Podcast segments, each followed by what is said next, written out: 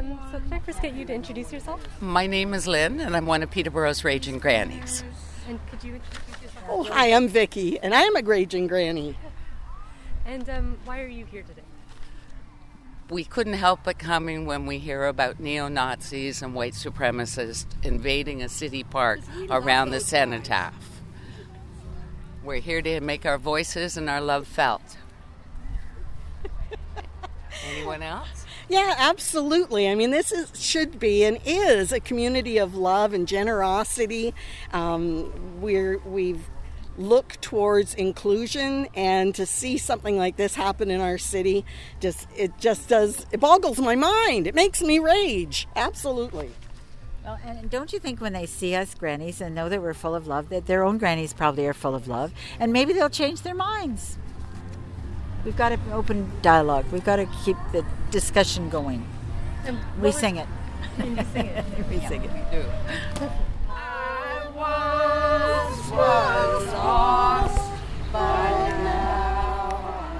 Well, I'm just I'm a product of the 60s and if you read your Canadian history and you'll see that English-speaking students in Montreal in the 60s learned how to be activists. And I can't go around when things are wrong. I have to go around and say so. Yeah. Yeah. Try to make a difference. Yeah. Yeah. Could you introduce yourself? Hi, I'm Dorothy Newmaster, and I belong to a women's drumming group.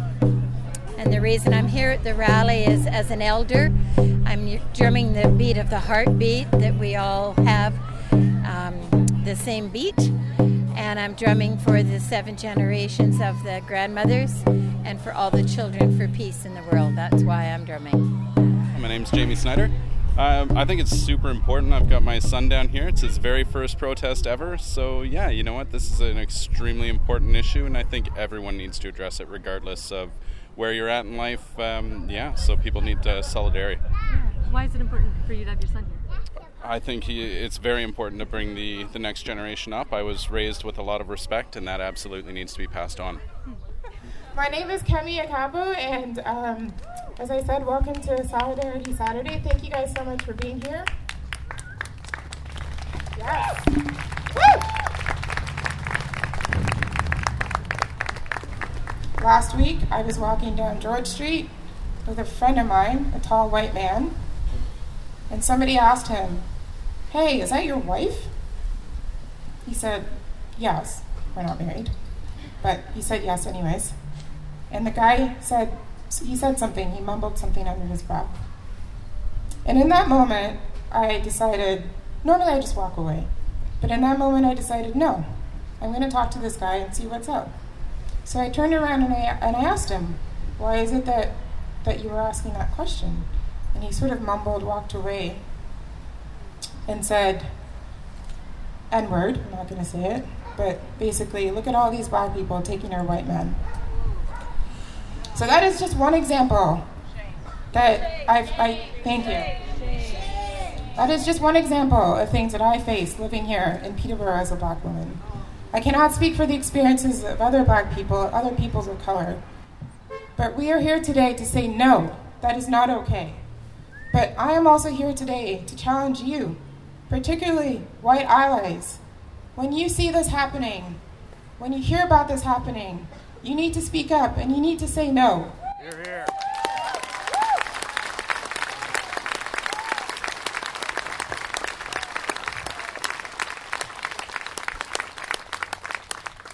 As allies, as white people, you have a space, you have a power more than we do, and it is your responsibility to speak up and do something about it. If you don't know how, Google it. There's lots of lots of articles out there. You can speak to black people, you can speak to people of color, but it is not our responsibility to teach you. Do your homework.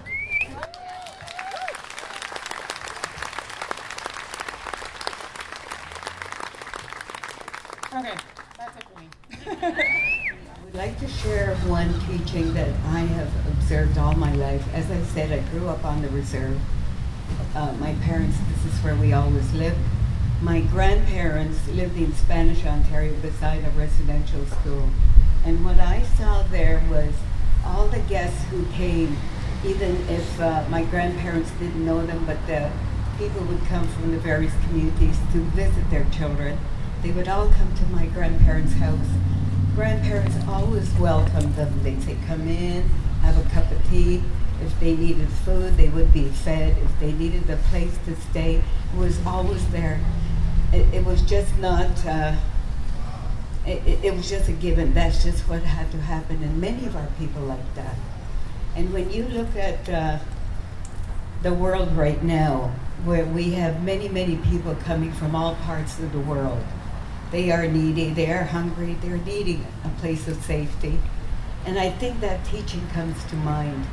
We should welcome welcome them with as well as we can and practice that teaching if we are to be a community, we must take care of each other, love each other, and pass those teachings on to the generations to come. If you remember first contact, who was here, and we've welcomed many, many people, and we're still living here, and we're still going to continue living many, many days to come. So, thank you for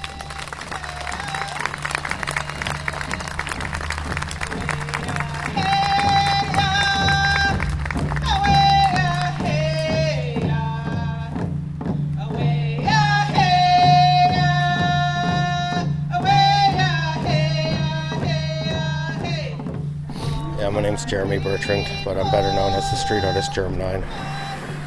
Um, yeah, so uh, I, I, this is my neighborhood, and it's the year 2017, and I am a second generation Dutch immigrant, and we are all immigrants. The beauty of the country that we live in is that it is founded by, and we are richly diverse with a multicultural people, Canadian people. That's what they're called. We are Canadian people, and I. I, I can't handle it being swept under the rug as a locker room joke anymore. And I can't handle it being something where one guy's not saying to the other six that that's not okay. And, and all of these things, it's, it's not okay with me anymore. And, um, you know, when I grew up as a small child, I, you know, there was a lot of, the city was a lot more Caucasian then. And, uh, you know, my father's side, there was a lot of racism and homophobia, and that's and and it wasn't until I went to jail with when I was with a more multicultural group when I was 14 and 15 years old, where I actually learned and and you know and and very quickly just adapted and realized that people are all equal and I'm just a part of it. Do you know what I mean? And so it was as early and it took jail for that for me because that's what Peterborough was like then and that, that's just the way people talked and the way and when I went to jail there was diff- these different cultures and I immediately loved it. And uh, when I heard that this was happening here in my neighborhood I, I said no and I made a sign that's a sticker that I've put all over the city and I made it on wood because it is a peaceful sign until it isn't because you never know what's going to happen with these people around. And by these people, I mean evil, swastika covered Nazis. Yeah. Uh, a small group of the anti immigration folks showed up, um, and the anti fascist group kept them from coming onto the sidewalk and into the park. Uh, my name is Ryerson Whetung. I'm from uh, Curve Lake First Nation, uh, Ojibwe's Treaty 20. I'm here to support um, our fellow people, Indigenous people of the communities, and to stop this uh, racism and uh, hateful words that are going around uh, throughout the entire world. And why is it important for you to be here today? Uh, it's very important to me as a First Nations person because we've uh, I've grown up with this all my life. My father's grown up with this. My uh, grandfathers, my forefathers before that. And it's time to put a stop to it because it's not right in in our frame of mind. Uh, my name, yeah, go ahead. My name is Ashton Parks, uh, and I'm a resident of Peterborough, Ontario. I've been in this community my entire life, and I just came out here today because I was a little bit concerned uh, about the things I was seeing happen in my community. I'm RJ Finley. I'm on the exact same platform. I'm even more concerned now that I've had two or three death threats by these people wearing red calling themselves anti fascists. So, what was it that you saw that was concerning to you? Well, what was concerning to me is seeing two extremist groups form in my city. One Naziist, white supremacist, the other one a communist sort of anti fascist group. Uh, and the issue being is I've seen Charlottesville, I've seen Ferguson. My concern was seeing that same violence happen in my city. I will not tolerate it, I will not stand for it. Uh, I believe it needs to be opposed, and so I'm here today endorsing a moderate position of nonviolence uh, and for everybody to be peaceful. Uh, and my main statement is no Nazis, no commies, period. And what was happening to you guys earlier? We got surrounded. We said that we didn't believe in communism or fascism. And then the Antifa group surrounded us, started calling us Nazis, started banging the drums and yelling at us. They gave me a couple more death threats. So it was a pretty scary thing. Uh, well, they, they initially thought we were white supremacists. I imagine it had to do with the fact we were dressed in suits, uh, that we were clean cut, we weren't hiding our faces. We were just sitting on the steps of the war memorial, as was our right, uh, and they came up to us in bandanas, intimidating us, uh, chanting. Several death threats were uttered. It was unbelievable. I've not seen this in my entire life in Peterborough. Uh, this is American style identity politics in Canada. I won't stand for it. Uh, we're more rational in Canada and less emotional, and I think we can handle this in a proper manner uh, as a community. And this is, I feel, not the correct avenue to handle this. Um, that's why I'm here today. First of all, could you introduce yourself? Maryam Monsef. And um, why are you here? I'm here because this is our community, and a lot of people work very hard. A lot of people sacrificed a lot so that we could have a welcoming community. And I'm here today to be witness and be part of efforts that say no to hate and to protect what we've worked so hard to build. be able to have comrades from all across the province coming to join us. And the reason that they could do that is because they showed them what happens when fascists organize in Toronto. They showed them what happens when fascists organize in Hamilton. They showed them what happens when fascists organize in Kingston. They showed them what happens when fascists organize in London. They showed them that fascists will lose. And wonder what happens next time? The fascists will lose. No, they can't organize here either, and there soon will be nowhere they can organize. There will be nowhere in Ontario that is fascist friendly. We will make Ontario, we will make Canada a fascist free zone.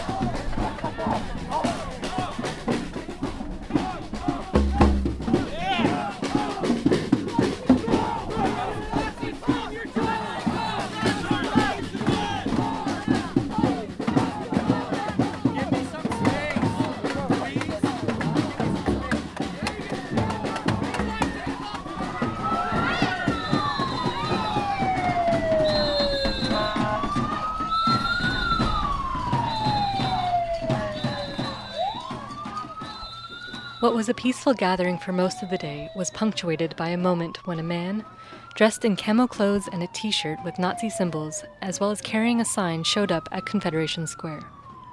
Anti fascist organizers exchanged blows with him, and police intervened, arresting protesters, while the man in the t shirt was able to leave down George Street.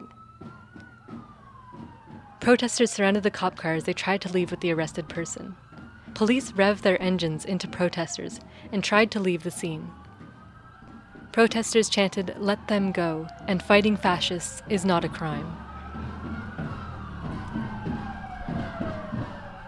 Several minutes later, police released the woman who had been arrested, and the protesters went back to their peaceful gathering. I spoke with the police after the rally. They indicated that they would be identifying and arresting anti fascist protesters. As of October 13th, police have laid charges against two people, and they have released photos of others asking for the public's assistance in identifying protesters.